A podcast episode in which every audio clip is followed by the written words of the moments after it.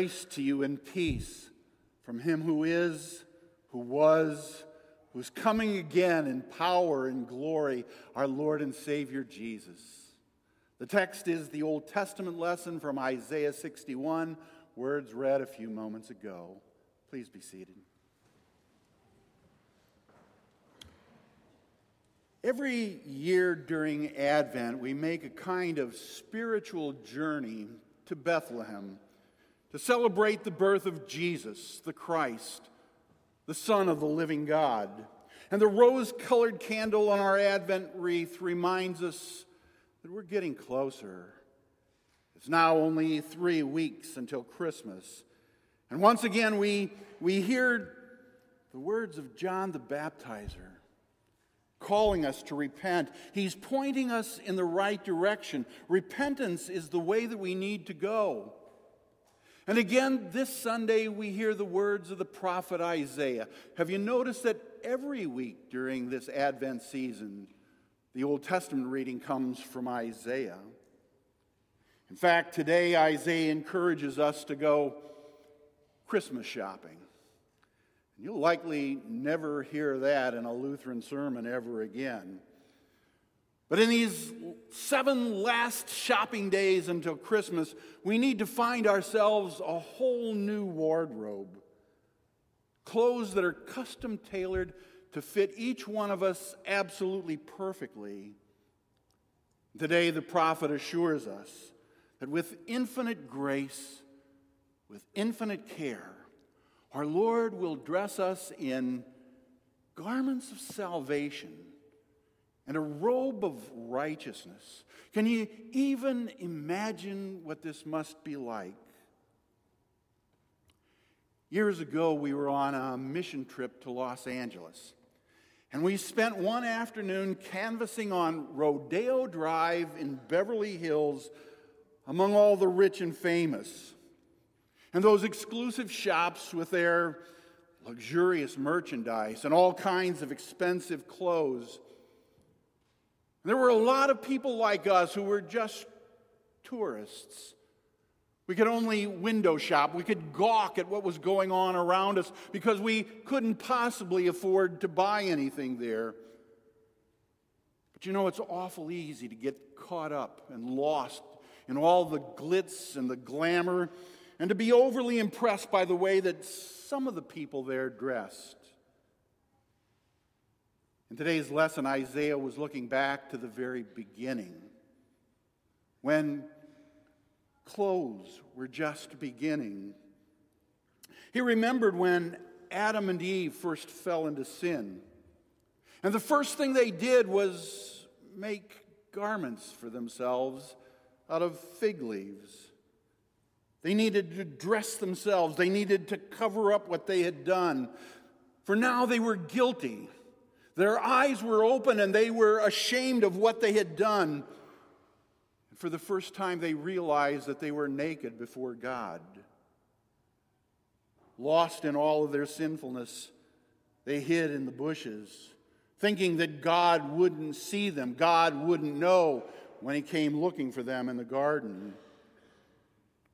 Oh, we understand because we've been there too naked and exposed before God. We have sinned and we've tried to cover up what we have done with all kinds of flimsy excuses. We try to dress ourselves up in, in good works as though we're beautiful before other people. But Isaiah the prophet is the one who said that all of our good works are like polluted garments, they're filthy rags. They're stained with the blood of family and friends that we've mistreated and abused. We stink with sin and how miserably we failed every time we've tried to dress ourselves. We know that we are guilty and we should be ashamed of ourselves. And we know that God sees and God knows. And there's absolutely no way that we can hide from Him. But remember also that the Lord didn't leave Adam and Eve hiding in their sin. He went looking for them and he called them out. And in the end, he made garments of skin and clothed them. He covered them with his grace so that now they no longer had to feel guilty or ashamed. They no longer had to hide from him. They no longer had to, to dress themselves up because now he dressed them in garments so much better than the fig leaves that they had made for themselves. He forgave them. Let's go shopping during Advent, but don't settle for fig leaves or shabby chops or cheap materials. They're really no bargain. Back on that same mission trip to Los Angeles, we spent another afternoon canvassing on Venice Beach. And you know, you can buy all kinds of junk on Venice Beach. We thought we were really getting a bargain. When we bought t shirts, I think they were four for $15 back in those days. But they were no bargain at all. The first time we washed them, the material just kind of crumbled like shriveled up old fig leaves. We felt as though we were ripped off, but, but maybe we just got what we paid for. Earlier in his prophecy, in chapter 3, Isaiah warned his people about the junk that they were buying.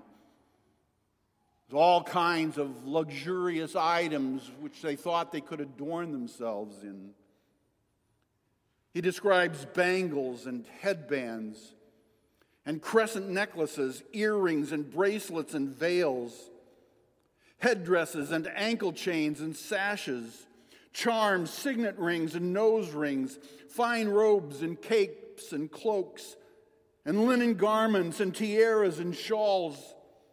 They were looking for real deals, but they bought all kinds of junk. And in time, that junk became the gods that they worshiped. So Isaiah foretold that the Lord was about to strip it all away from them. Instead of perfume, he said, there'll be rottenness. Instead of a sash, a slave robe. Instead of fine clothing, sackcloth. Instead of beauty, shame. They got what they paid for, and it, it wasn't pretty.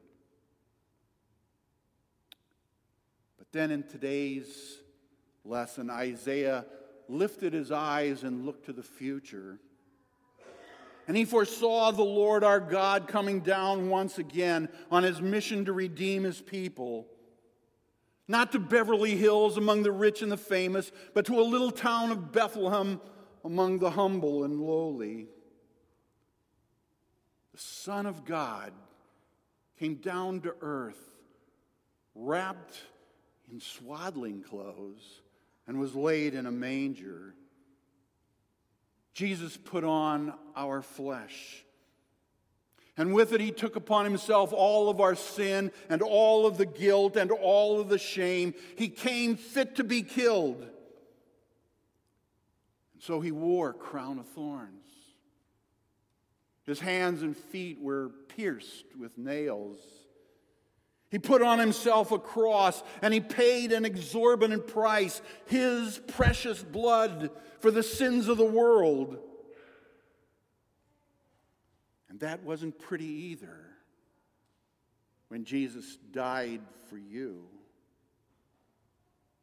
But that's the good news that Isaiah was proclaiming when he made it very personal and said, He has clothed me with the garments of salvation. He has covered me with a robe of righteousness. Make that personal. He has dressed you with what you couldn't possibly afford to buy for yourself. He covered you in His precious blood. Now all of your sins are forgiven. There's no more guilt, and no more shame, and no more fear, and no more reason to hide from Him. For with the prophet Isaiah, you are decked out in a whole new wardrobe. Salvation and righteousness are your new clothes for Christmas. When our kids were little, like all parents, we enjoyed watching them open their Christmas gifts. You know, ribbons and papers and bows flew in all directions. And you could always tell what the kids thought of their gift by the way in which they reacted. They weren't overly impressed with new clothes. A sweater, a new pair of pajamas was a disappointment which was quickly tossed aside. They were looking for the toys. Well, as adults, we may think we're more mature. But we often find ourselves during these days before Christmas distracted by all the gits, glitz and glory and overly impressed by all of the toys of the season. But don't toss aside the new clothes for Christmas. Righteousness and salvation will never, ever disappoint you. Isaiah compared these garments of salvation to the clothes worn by a bride and groom on their wedding day. Every bride in her wedding dress is beautiful, radiant. Every young man dressed in a, a, new suit or even a rented tuxedo looks handsome and proud. Wedding clothes seem to fill everyone at the wedding with a, a sense of exuberance, a sense of expectation and hope and joy. And these garments of salvation do the same thing for us. They fill us with expectation, with hope, and with joy. And that's the mood of this third Sunday in Advent. It's all about joy. Don't toss that aside. Put it on and wear it. There was one Christmas years ago, I got a new sweater. It was bright red, which happens to be my favorite color. It was monogrammed with my initials. You might say it was made just for me. And when you get a gift like that, of course, the first thing you do is put it on to see how it fits. And then you wear it. And I wore that sweater several times during that holiday season. And for years and years to come, it was my favorite. Isaiah encourages us to do the same thing with these garments of salvation. In fact, he says, You've already put them on. St. Paul reminded us that all of you who were baptized into Christ Jesus have put on Christ. In holy baptism, you are already wearing Jesus, and that fit is absolutely perfect for you. Now wear these garments of salvation, this robe of righteousness, out in the darkness of the world, where they stand out like a brilliant red sweater. St. Paul also reminded the Romans and us of our need to repent. He said, put aside. In other words, if you want to toss something away during this Advent season, put aside the deeds of darkness and put on the armor of light. What does that look like? How do we wear that during these days before Christmas? Paul continued Let us behave decently, as in the daytime not in orgies or drunkenness, not in sexual immorality or debauchery, not in dissension and jealousy. Rather, clothe yourself with the Lord Jesus Christ. So let's go shopping. Let's go shopping in Bethlehem. For here there are no cheap materials, no rottenness, no sackcloth, no shame, just joy.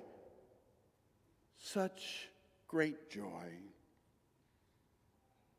Go to the finest shop in all the world and stand before the, the manger and for a few moments, few moments just gaze upon a Savior wrapped in swaddling clothes just for you. Don't be in a rush. Take your time during these last seven shopping days before Christmas, for your God has an endless array of grace and forgiveness and peace and hope and joy, all woven together and tailored just for you. Spend some time here in the church. You saw that long list of services that are coming up in the days ahead. It's here during worship, in word and sacrament, that those garments of salvation are freely given to you. The streets of Bethlehem are filled with truly beautiful people, dressed in the very finest. And you do belong there, not just gawking, not just window shopping, but celebrating celebrating Christmas with Isaiah and boldly proclaiming, I will greatly rejoice in the Lord. My soul shall exult in my God, for he has clothed me in garments of salvation.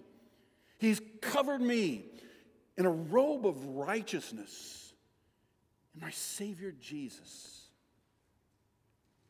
Amen. And may the peace of God, which surpasses all understanding, keep your hearts and minds in Christ Jesus. Amen.